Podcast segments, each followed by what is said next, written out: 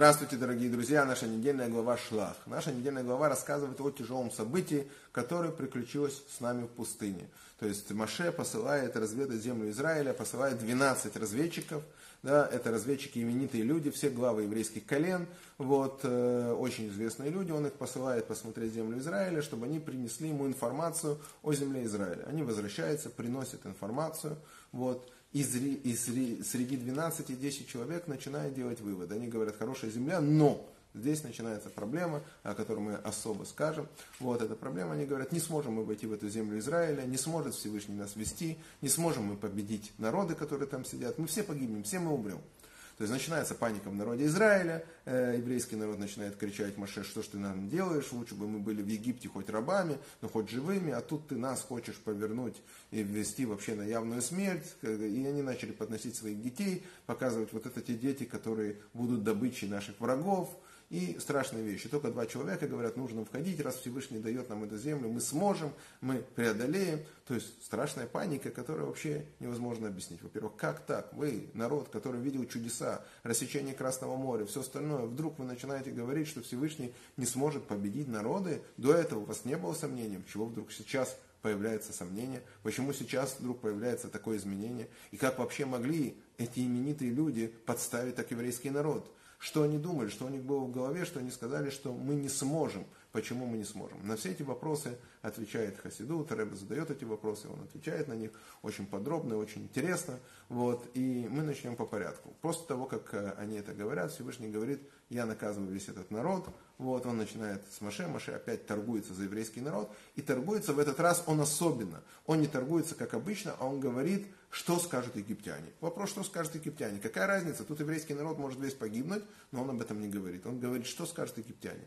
И поэтому Всевышний принимает такое решение. Каждый год будет все беды в этот день, вы будете плакать не просто так. Мы знаем, было разрушение первого храма, разрушение второго храма в этот день. Были страшные события, знания евреев из Испании. Мы можем цитировать и цитировать. Э, последнее свежее событие, относительно которое мы помним, это выселение евреев из Гуш-Катива э, нашим Ариком Шароном, да, то есть полководцем, э, к чему это привело, ко всем конфликтам, которые мы видим, хотя Рэбе об этом предупреждал заранее, к чему ведет отдача еврейской земли. Но вопрос не в этом. Мы продолжаем и говорим, что э, вот такое вот произошло. Вот, они говорят, что они не могут, и э, то есть э, Всевышний, то есть э, Маше заступается, они говорят, хорошо, в этот день каждый будет погибать там, вот в течение 40 лет станет новое поколение, и вот те дети, которые вы говорили, как раз они не войдут, они таки да войдут, вы таки увидите, как они войдут, они унаследуют эту землю, и эти два э, разведчика, которые говорили хорошо о земле Израиля, они да войдут. Ну, один это был Ишуа Бенун, который стал следующим руководителем после Маше. Вот такое событие, которое является вступлением в нашу недельную главу, для того, чтобы мы поняли и разобрали дословно все остальные вещи. Итак, э, один из вопросов, который мы зададим, а как разведчики могли так э, э, серьезно ошибиться? На самом деле, так серьезно ошибиться, мы уже говорили в предыдущих главах, что человек, которому дают четкое задание Всевышний, который является посланником Рэбе, вот, и вместо этого он делает свои выводы, да, и не выполняет полностью шлихута, он превращается вместо посланника в разведчика. Это очень страшная вещь. И вот пример. Именитые люди, очень грамотные, которые понимали, что нужно заходить в землю Израиля, да, то есть должны были понимать, которым знали, что это приказ и желание Всевышнего, тем не менее не делает это. Почему же не делает? И здесь мы э, э скажем кое-какое оправдание о них. Эти евреи, которые вошли туда, увидели, что сейчас, с данного момента, прекращаются чудеса. С данного момента еврейский народ должен был сойти с уровня, которого он находился в пустыне, и войти в землю Израиля. Это обрабатывать землю Израиля, платить машканту, к примеру, ну это сейчас, да, в современном Израиле, да. То есть это нужно заниматься материальными вещами. Как можно заниматься материальными вещами и при этом оставаться духовным Э, человеком. Это они не могли, не могли понять. Они говорят, да, может быть такое возможно, но это громаднейшая опасность для еврейского народа, и для того, чтобы спасти еврейский народ, они считают, что лучше находиться в э, пустыне, и пустыня это было действительно на тот момент рай. То есть, если вы знаете, Мидрш рассказывает, другие книги рассказывают, что происходило в пустыне, одежда на них росла все 40 лет потом. Да, стирать их не приходилось, потому что они э, его вкладывали в облако, и облако выстирывало одежду, как моя мама, э, когда в Израиле начал начал стирать на хорошей стиральной машинке, она говорит, только ради этого уже стоило уезжать э, из этого совка. Да, то есть, когда вот этот вот возможность там, легкой жизни, которой ты абсолютно беззаботно, там ман, который ты кушал, который давал тебе различные вкусовые качества, ты ни о чем не думал, только учил Тору. Они сказали, теперь с этого момента да, еврейский народ зайдет в землю Израиля, и, и вот эта земля съест. Поэтому он говорит, эрет сахале это шеве, это то, что они говорят, земля, поедающая своих граждан. В каком плане они имеют в виду земля, поедающая своих жителей? Они хотят сказать, что человек, который занимается материальным миром, рано или поздно этот материальный мир его съест. Он не сможет сидеть на двух стульях. То есть у него будет или духовное, или материальное. И это то, что они боялись, да, но они не учли одного, что Всевышний-то хотел по-другому, что вся задумка нашего мира и задумка Всевышнего для того, чтобы мы вошли и сделали этот мир жилищем для Бога. То есть взяли эту материальность и преобразовали ее в духовность. Но так как они были очень грамотные люди и решили, что они лучше знают, чего Бог хочет, это я говорю в кавычках, они сделали вот этот страшный грех, который привел э, к последующим э, событиям, о которых мы сейчас говорим. Ну, на самом деле, если мы будем разбирать их не грех, у нас возникает один очень тяжелый вопрос. А что, в чем они загрешили? На самом деле, они сделали то, что сказал Маше. Они зашли в землю Израиля, да, то есть их называют Таирим, да, Латур, то есть они не были разведчиками. Разведчиками Тора их нигде не называет. Потом мы называем их разведчиками. Да? Но до этого они были просто туристами. Они уже вошли в землю Израиля. Их задача была именно латур, туристов, а не разведчиков. Задача э, туристов это не делать выводы, это делать фотографии и рассказывать, э, что из себя представляет эта земля. А выводы будут делать те, кто должен делать выводы. Да? То есть, так вот, эти разведчики вошли туда, они принесли четкую информацию, они принесли шикарную информацию о том, что из себя представляет эта земля. И также они сказали тяжелую информацию, которая тоже является правдой. И в чем эта информация является правдой? Что действительно, что по материальному, с материальной точки зрения, мы не сможем преодолеть этих, э, э, эти народы. То есть, если мы будем исходить из материи, то, что им сказали, разведывать, то как обычной силой мы это не сможем сделать. То есть, ну, нам нужно что-то сверхъестественное, у нас этого не то, что нет, но сейчас они дали четкое заключение. И вот здесь начинается их, глубоч, их глубочайшая ошибка. В чем глубочайшая ошибка? В том, что выводы они не должны были делать. Им нужно было только сказать как. Да, то есть на самом деле они должны были верить, глубокой вере в том, что Всевышний сможет ввести еврейский народ в землю Израиля, и в том, что Всевышний знает, что лучше для евреев. То есть э, они сделали неправильные выводы, а выводы их никто не просил делать. То есть их ошибка была именно выводы, которые они сделали. То есть тебя никто не требовал делать вывод, тебе надо было прийти и передать информацию. Да, так они и сделали. Но они сделали выводы и начали подговаривать, поджучивать народ о том, что это произошло. Народ сделал тоже выводы, это тоже неправильно. Должна была быть глубокая вера, что если Всевышний нас посылает, то мы действительно можем преодолеть это, как сказал Калев. Он сказал, «Э, мы сможем это, сможем, мы сможем это. Калев и Ишуа сказали, сможем. Если Всевышний дает нам эту землю, если он завещает, то сможем. Вот. А почему же они не поверили? Неужели они не видели всех этих чудес, которые были раньше, что они не поверили? Почему? Потому что сейчас они поняли, что начинается новый период. Какой новый период? Что прекращается ман, как мы понимаем, и что Маше говорит «войдите», и он говорит «осмотрите землю». Зачем осмотрите? Если Всевышний говорит, что я тебе дарую эту землю, значит, что нам бояться? Мы идем, Всевышний сделает. И в результате же были чудеса. Ерехо, там стены упали, упало все это остальное, поэтому он говорит, ну вот чудеса. То есть, что надо, куда надо смотреть? Зачем нужно делать материальные вещи, которые связаны с материей. Они подумали, а, сейчас начался новый период. Теперь сейчас нам надо рассчитывать только на свои силы. А если нам надо рассчитывать только на свои силы, вот наших сил как раз и не хватит, чтобы побороть этот народ. Поэтому это не в наших силах. Этот вывод, который они сделали. На самом деле, даже по психологии мы знаем, что вера в успех дает возможность действительно прийти к успеху. Когда человек по-настоящему верит в то, что он делает – это приносит колоссальный успех. Очень много книг в Хасидуте это объясняет, что сама вера в то, что ты победишь, приносит победы. То есть человек, который, команда, которая верит, что она победит, спортсмен, который верит, что он победит, что он верит в свои силы, это само уже придает ему возможность победить. Когда человек перестает верить в свои силы, он падает, его вера становится ограниченной, это мешает ему победить. Да? Он не верит в свои возможности, в свои силы, это уже половина проигрыша, как мы говорим. И мы помним, как они себя видели. Они пишутся и были, как они говорят, вот там были великаны, и они говорят очень интересную вещь, которую мы тоже должны э, сказать. Они говорили, что э, они видели там Бней Анаким. Бней Анаким Мидраш рассказывает, что это были падшие ангелы. Да? Такая была история, что когда еврейский народ, не евреи, люди плохо себя вели, Всевышний говорит, вот они плохо себя ведут. Он говорит, ну, конечно, мы же тебе говорили, ангелы говорят, вот пошли нас, и мы действительно в этом мире будем вести себя как положено. Всевышний говорит, а вы знаете, что посылая вас, вы приобретете также наклонности, которые есть у людей. Это злое начало.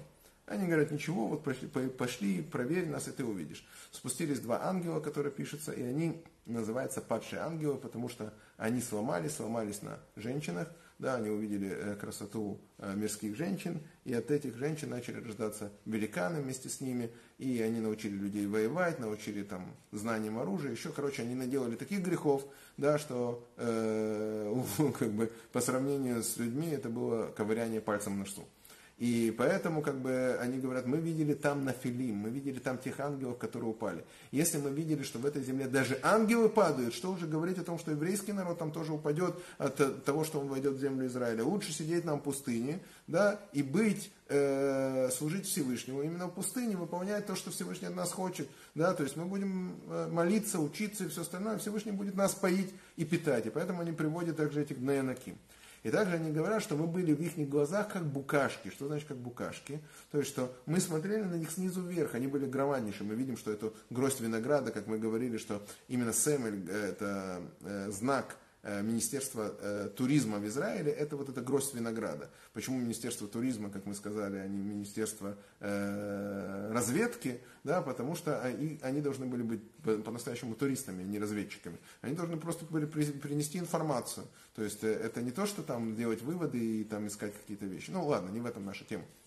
Итак, мы говорим, что они видели там Неонаким, и они чувствовали себя как букашки в их глазах. Как себя человек чувствует, так и ощущает его враг. Есть, когда мы себя ощущаем букашками, мы действительно букашки. Когда мы с гордостью заявляем, что мы евреи, и знаем, что у нас за плечами есть громаднейшая сила, что мы потомки Авраама, Ицхака и Якова, что мы выполняем божественную миссию в этом мире, да, тогда у нас есть действительно сила, и мы не будем себя ощущать букашками. Даже великаны для нас будут букашками. Так как мы себя ощущали букашками, так мы были в глазах. Это часто мы видим, особенно на Ближнем Востоке. Чем, как мы видим сегодня, правительство очень напоминает этих разведчиков, которые собираются в Израиле, да, то есть чем мы больше э, становимся именно вот такими вот, э, чем больше мы идем на уступки, чем больше мы э, сами себя делаем маленькими, заигрываем там с арабами, заигрываем с другими, тем они нас видят как букашки да, потому что мы сами себя видим как букашки. Когда мы с гордостью заявляем, что мы народ Бога, который Всевышний дал нам Тору, тогда и они нас это начинают видеть, и тогда и по-другому с нами себя начинают вести. Но э, сейчас мы говорим немножко о другом. В нашем мире мы можем видеть одну вещь и другую. Мы можем видеть то, что нам кажется плохим, на самом деле хорошим. Они говорят, что там земля поедающих своих жителей, потому что были постоянные похороны. Да, были постоянные похороны. Они говорят, что люди там умирают. Они не подумали, что заходит 12 человек, заходят с одних ворот, не как с Яковом, как пишется, чтобы не подумали соглядатели. Это как разведчики. И тем не менее, с ними ничего не делают. Во-первых, пишется, Всевышний эти похоронами отвлекал внимание, чтобы на них меньше кто-то э, обращал внимание. И когда они говорили как букашки, там была такая история, как говорит Мидра, что они увидели, он говорит, а что это за такие букашки, люди как букашки, ой, такие смешные человечки, да, и там один раввин, я слушал лекцию, напоминает, он рассказывает примеры, да, ты пересекаешь таможню, да, то есть и тебе говорят, а что это такой человек, вот идиот, взял наркотики положил, это положил, это положил, ладно, пусть идет дурак, да, то есть, ну это так выглядит, да, то есть Всевышний сделал несколько чудес на их глазах, вместо того, чтобы видеть, что это чудеса, они это восприняли как наоборот, что нету чудес что наоборот они восприняли это как проблему. То есть евреи не привыкли к этому уровню, спуститься на уровень чудес, который в природе, что по, самому, по самой природе. Да, именно почему, то, что мы задали вопрос, отвечаем, потому что Бог э, требует от нас, что мы сделали все возможное по рамкам природы. Когда рамки природы заканчиваются, тогда Он делает чудо. Просто так Всевышний не делает чудо. Всевышний дал нам э, возможность, чтобы мы сами сделали что-то тем самым, чтобы мы подняли материю. Поэтому Маше считает, что очень важно их посылать. Он посылает их, потому что они должны проверить, что из себя представляет земля, как правильно воевать. То есть они должны сделать разведку, они должны сообщить, то есть, что мы сделали все возможное от нас зависящее по природе вещей, а не потому, что теперь все изменилось. Вот. И поэтому в результате все равно было все божественным образом. Мы видели чудеса выше природы, потому что земля Израиля, в ней заложены чудеса выше природы. Если вы сейчас посмотрите на то, что случилось в Израиле, столько ракет летало, какие чудеса были, когда рассказывают, как одна ракета летела и должна была попасть в башню Тель-Авива, ее не сбил ни один э, израильский панцирь или израильский этот... Э, э, вот эти комплексы, которые железный купол, да, то есть он не, не получилось сбить. И эту ракету вдруг резкий ветер подул, и ее в море унесло, да. То есть, конечно, это чудеса, которые заложены прямо в Израиле, заложены это вот, когда вот это то, что там знаменитая вещь там из погибших в Израиле, двое это вообще были арабы израильские, которых убило там, э, не знаю, что они делали на улице в комендантский час, еще что-то, граждане Израиля, конечно, жалко, то есть любого человека жалко, даже если это э, человек, который не очень нас любит. Но тем не менее мы говорим о том, что э, мы как себя видим, так нас и воспринимают. И вот здесь началась проблема. Они не поверили в возможности Всевышнего. Почему? Потому что они подумали, что у них нет сил выполнить свое предназначение.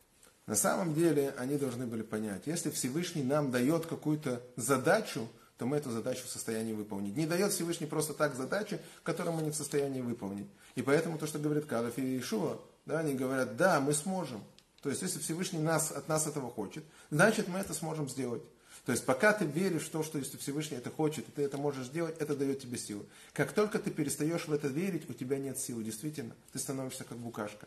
В тот момент, когда ты теряешь веру, теряешь надежду в то, что ты выполняешь задумку Всевышнего, тут начинается проблема. Ты превращаешься просто-напросто в букашку. И поэтому тот вопрос, я не помню, я задавал или нет, почему их нет шува не было принято до конца.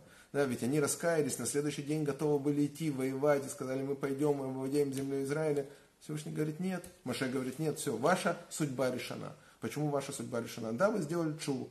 Да, теперь вы праведные евреи. Но зайти в Израиль вам не дано, потому что вы не в состоянии верить в чудеса. В тот момент, когда вы не поверили Всевышнему, вы как бы веру эту опустили на другой уровень, вы уже не верите в чудеса. А раз вы не верите в чудеса, все, да, вы сделали чуву, вам полагается, наверное, рай, вы попадете в рай, все, ну сейчас вы умрете. Да, сейчас ваша, ваша э, судьба предречена. В тот момент, когда вы не доверяете Всевышнему, ваша судьба не предрешена. Все, вы, они сделали страшный грех, они не поверили в возможности Всевышнего. Да, Всевышний прощает им их преступления, как мы видим, потому что они раскаялись. Тем не менее, это не решает их возможности, то, что они все, это прощение, но вы умираете. Вы умираете почему? Потому что ваша задача в этом мире уже решена. То есть вы выполнили все, что от вас зависящее, и все, дальше у вас нечего делать. Вы не преобразовываете этот материальный мир, человек сотворен для того, чтобы вносить святость в этот материальный мир. В тот момент, когда ты перестаешь делать свою задачу, ты живой труп. Твоя жизнь уже никому не нужна. И поэтому уничтожение этих людей это не было э, уже наказание, это было, можно сказать, как бы э, э, частично наказание им, я считаю, вот мы сегодня говорили на уроке, мы говорили, обсуждали, в чем же было их наказание. Наказание их не было, наверное, в том, что они не смогли, что Всевышний не принимает не то, что их не чуву, что у них не дано войти в землю Израиля. Это наказание, да. То есть, несмотря на то, что они сделали чуву, уже того, того уровня у вас не будет. Веры в то, что вы не сможете уже идти, веря в то, что Всевышний сделал. То есть, раз вы один раз предали вот в эту веру, все, вам не дано э, получить эти чудеса, потому что обычным образом вы не победите. И как те, которые ринулись воевать, и они погибли, вышли там местные жители, начали их э, разбивать. Потому что сейчас Всевышний уже не с вами. Что значит Всевышний не с вами? Пока вы идете выполнять его волю, потому что он это просит, потому что вы делаете, тогда Всевышний с вами, Он придает вам большие силы, и вы в состоянии выдержать это. Но в этот момент это все теряется. В этот момент, когда они уже не поверили в, в силу Всевышнего, они закончили свое предназначение в этом мире. Ихняя зада, их задача в этом мире, их действия в этом мире уже никому не надо. Все, они закончили. Ихняя задача закончили. Поэтому Всевышний применяет слово вышах, э, вы, вы, выш, как правильно сейчас скажу, э, вышахат, шахатать, ну, слово шхита. То есть он говорит, я вас, я их истреблю. Другими словами, это не то слово истребить. Слово шхита – это от слова поднятие к святости. Мы, когда режем животное, мы не убиваем его просто, мы поднимаем его к святости. То есть ваше уничтожение, ваше убиение, это будет не убиение, не уничтожение, а поднятие к святости. То есть я этим вас подниму к святости, этим вас я спасу, потому что Маше тоже не заходит в землю Израиля. И когда придет Машех, вы все встанете и да, зайдете в землю Израиля, и ваш грех будет не то что искуплен, у вас будет возможность то, что вам сейчас не дано. То есть вы уже только с приходом Машеха войдете в землю Израиля, и поэтому одна из причин, которой Машех не поднимается в землю Израиля, потому что он заведет тот народ, который не смог войти в землю Израиля. Одна из э, важных тем, которую мы должны видеть, мы должны видеть, что в нашем мире заложено природе, заложены чудеса Всевышнего. То, что получается, это чудеса Всевышнего. И здесь я хотел сказать интересную историю. Во-первых, сегодня, в этот день, это 6 лет, как э, синагога Караганды существует. 6 лет, как была построена синагога Караганды. Э, не хочу хвастаться, но я э, много вложил своей силы, своей души в эту синагогу от начала там, поисков средств на ее, с того, чтобы она была создана. Понятно, это не мои средства, это средства людей, которые ее построили, но тем не менее я был инициатором вот этой вот идеи, этой задумки, я искал здание, это все делал я выполнял ту э, работу, которая нужна была для того, чтобы эта синагога поднялась. Да, слава Богу, это получилось. Это получилось большими чудесами, которые случались э, по дороге. И тот, кто знает, он знает, о чем я говорю, что это действительно, эта синагога, это большое чудо, которое настоит, дай Бог, чтобы она приносила свои плоды и очень много еще хороших вещей. Но тем не менее, э, сегодня я вспомнил одну удивительную историю, э, которая произошла с Рэбе. Да? Один шалех, один посланник Рэбе пришел к Рэбе, выполнил функцию. Какую функцию? Он смог построить большой бейт Хаббат. Он смог построить большую синагогу, дом Хабада, большую. Мало ли что, он, Рэбе принес ключ от этого бейт Хаббат, такой символический ключ. Он сказал, что Рэбе хозяин этого бейт Хаббата, он передал. И тут Рэбе, вместо того, чтобы сказать ему спасибо, он передает ему, говорит, что нужно построить там рядом еще одну синагогу, там, там где-то в другом месте, еще гораздо больше. Он так посмотрел, говорит, нет, это уже не смогу. Это я смог, а на это моих сил не хватит. Тогда Гронер тогда передает секретарь Рэбе, передает, тогда ты больше не можешь заниматься шлихутом. То есть надо сказать, что он, да, действительно, потом занимался шлихутом, он сделал чулу, как правильно, но Рэбе ему дал четкий ответ. Если ты думаешь, что ты построил эту синагогу своими силами, своими возможностями, да, то тогда ты уже не шалеях Рэба, ты не посланник Рэба. Если ты веришь в том, что только твои руки это могли сделать, ты никто. Потому что если ты не видишь чудеса, которые Всевышний дает тебе и которые делает, и ты не осознаешь, что то, что Всевышний в твои руки вложил эту возможность построить эту синагогу, то это, э, это то, что Всевышний тебе дал. Твоя заслуга минимальна. Ты выполняешь ту функцию, ради которой ты сотворен. Всевышний выбрал тебя посланниками для того, чтобы ты эту синагогу сделал. А если ты думаешь, что это твои возможности, это твои силы, то тогда не только ты вторую синагогу не можешь построить, тогда то, что ты строил первую, оно не ничего не значит. Тогда ты вообще не можешь выполнять посланничество э, Всевышнего. Потому что если ты не понимаешь, что все это от рук Бога, да, ты думаешь, что это твои руки сделали. Одна из вещей, которые мы делаем кидуш, мы берем стакан двумя руками, да, почему мы показываем вот эти руки, они ничего. Вот это Всевышний, он дает браху, да, благословение. В тот момент, когда у тебя нет этого ощущения, то все, что ты сделал, ничего не стоит. Абсолютно ничего не стоит. Да, то есть твое посланничество ничего не стоит. То есть тебе не хватает элементарной веры в того, что то, что у тебя есть, те чудеса, которые с тобой происходят, происходят по задумке Всевышнего, что Всевышний просто тебя выбрал посланником, дал тебе определенные возможности, дал тебе определенные силы, и Он тот, кто тебе это дал. Если ты в это не веришь, если тебе кажется, что ты сам чего-то достиг, то в результате грош цена тебе. Ты ничего не достиг. В результате грош цена тебе. На твоем месте мог оказаться любой другой человек. И скорее всего, что он мог выполнить твою задачу еще лучше. И синагога была, может быть, там еще больше. И миква бы там, может быть, была сразу. И денег бы, может, он забрал бы еще больше. Потому что он по-настоящему верит, что это все от Всевышнего. Тот момент, когда ты по-настоящему веришь, что это все от Всевышнего, ты можешь горы свернуть. Когда ты идешь на выполнение функции, тогда ты понимаешь, что это не твои силы. Сейчас это не твои силы. Когда это мои силы, тогда я могу сказать, я не смогу это сделать, это выше моих возможностей.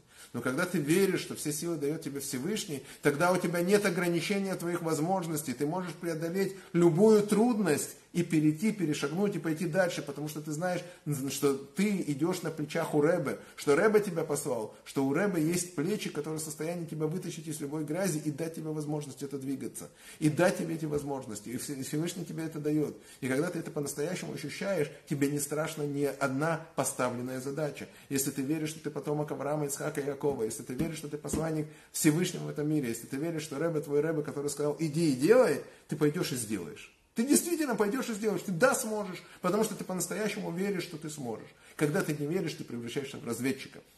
Когда ты начинаешь считать, что это я сделал, потому что я хорошо проучился, я хорошо продумал, все, тогда ты превращаешься в разведчика. Ты делаешь неправильные выводы, неправильные вещи. Поэтому я хотел поздравить всех Эм, граждан Казахстана, не только граждан, всех жителей Казахстана, с тем, что у нас есть возможность синагога, теплый дом Караганде. Да? То есть теперь где-где в Караганде звучит не так страшно, это не как кого-то послали куда-то, да? а где-где в Караганде, в синагогу, приходите в синагогу, она для вас построена, действительно, это чудо, как она строилась, действительно, там, один из примеров, который я вам скажу, что, как мы искали это здание, там был рядом, когда я ездил туда, не мог найти здание с одного места в другое, здание тогда было очень дорогие еще, э, недвижимость, она только начала дешеветь, она была все равно дорогая, не было в центре города, нам надо было именно в центре города, наученные на ошибках, что э, центр города это очень важно, мы искали, я не мог найти, тут к одному еврею, который сделал обрезание, и мы, я пришел в гости, это Леонид Кац, да, то есть такой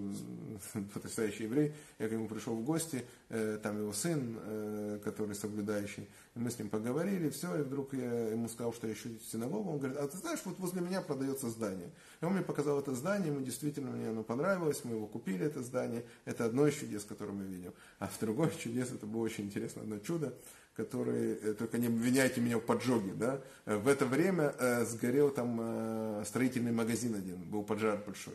Вот, и после этого пожара они начали делать большие скидки на э, товары. Я э, смог купить за копейки практически относительно того, что это стоит. Шикарные коллекции плитки, там еще что-то, еще что-то. Очень многие вещи, они были дешевле, потому что там магазин восстанавливался, не помню почему. Ну, там плитка там, в туалете, плитка в, в ванной, то есть ну, такие вот детали. То есть, кроме того, как была это вообще идея построена, и как бы дай бог, что те люди, которые дали на это деньги, э, чтобы у них была большая-большая удача, большое-большое процветание. Э, потом, как было построено миква, это тоже большое чудо, да, то есть шикарная миква, очень красивая миква. Я считаю, одна из красивейших микв в Казахстане, даже считаю красивее, чем миква у меня, которая здесь есть. Она вообще, э, надо посмотреть, как, ну, то есть большие вещи. То есть были большие чудеса, и мы должны понимать, что это чудо Всевышнего, который нам дал. Поэтому всех с праздником того, что у нас 6 лет синагоги, и всем шаббат шалом, гуд шаббас.